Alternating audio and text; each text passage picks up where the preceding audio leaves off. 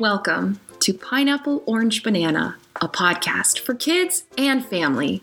I'm Annalise Lucero, a licensed family therapist, and I'm super excited that you joined me today.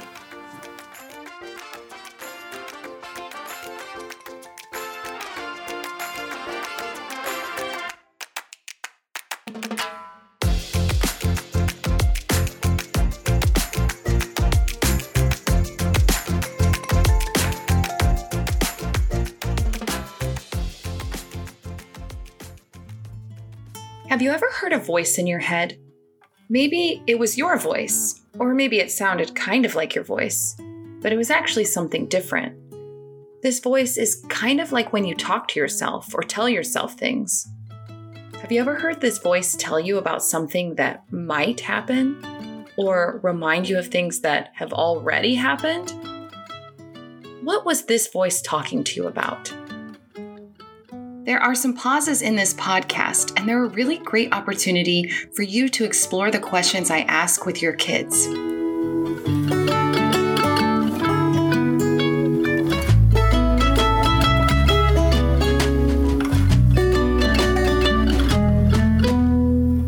I like to imagine what that voice inside my head might look like. Mine is a furry monster with big eyes. It isn't really scary, but sometimes what it says can scare me. That's what anxiety is like. Sometimes our thoughts start to change into the voice of this furry monster. That voice might remind us of something we said at school or tell us we shouldn't raise our hand and answer the question. Sometimes that voice might tell us if we do something, then something bad might happen. Even though what the voice is saying isn't happening, or probably won't ever happen, our body starts to believe it. What happens in your body when you start to feel scared?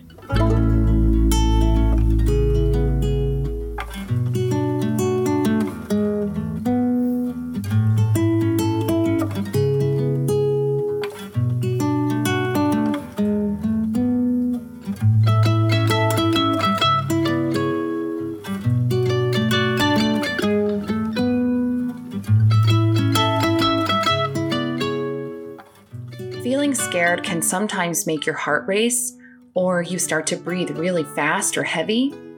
Sometimes, when those thoughts are really loud, you might want to run away and hide.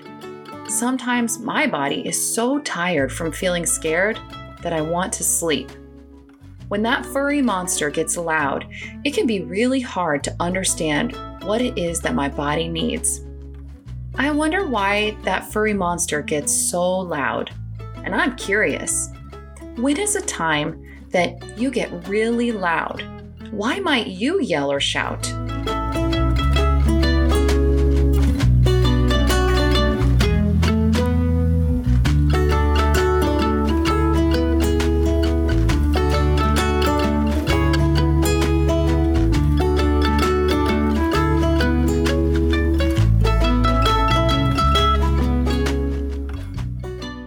Sometimes people yell or shout to be heard.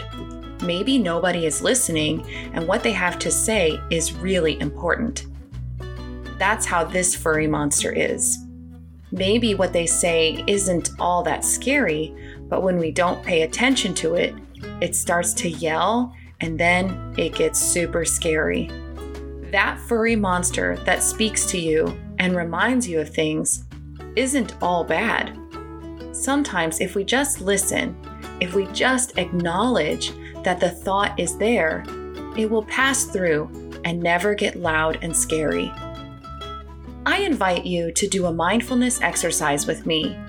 We are going to practice acknowledging those thoughts and letting them move through us so that the furry monster doesn't have to yell to be heard.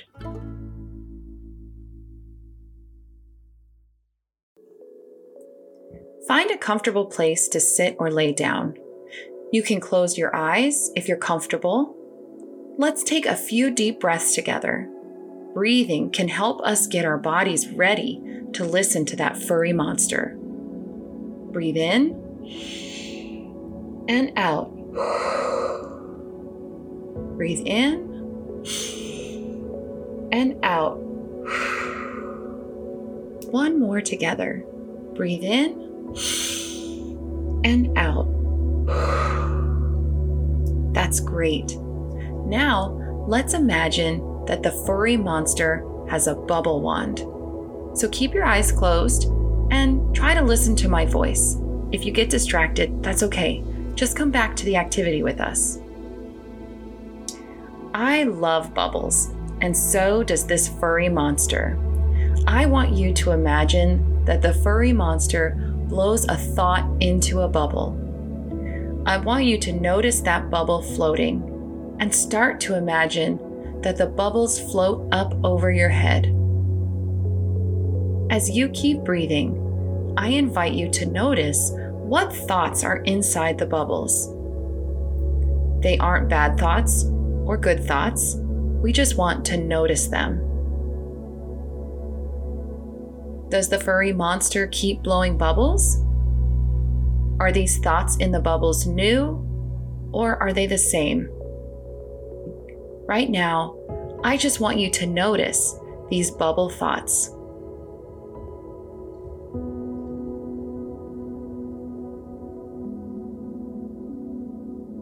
Now, let's imagine that the bubbles start to float away. Remember to keep breathing. You can pause and stay here until all the bubbles float away.